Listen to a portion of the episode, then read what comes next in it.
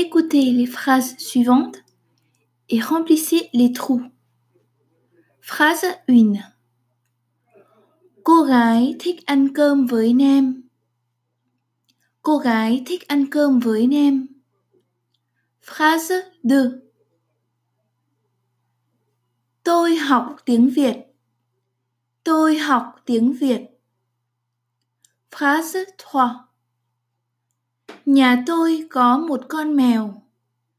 Nhà tôi có một con mèo. Phrase 4 Con gái tôi là Hoa. Con gái tôi là Hoa.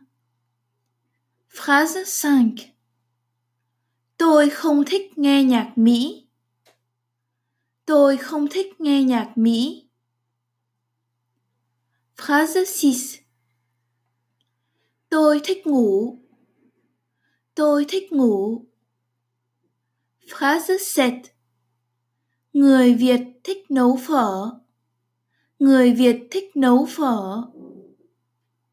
Phrase 8 Em bé ăn cơm với bố mẹ. Em bé ăn cơm với bố mẹ.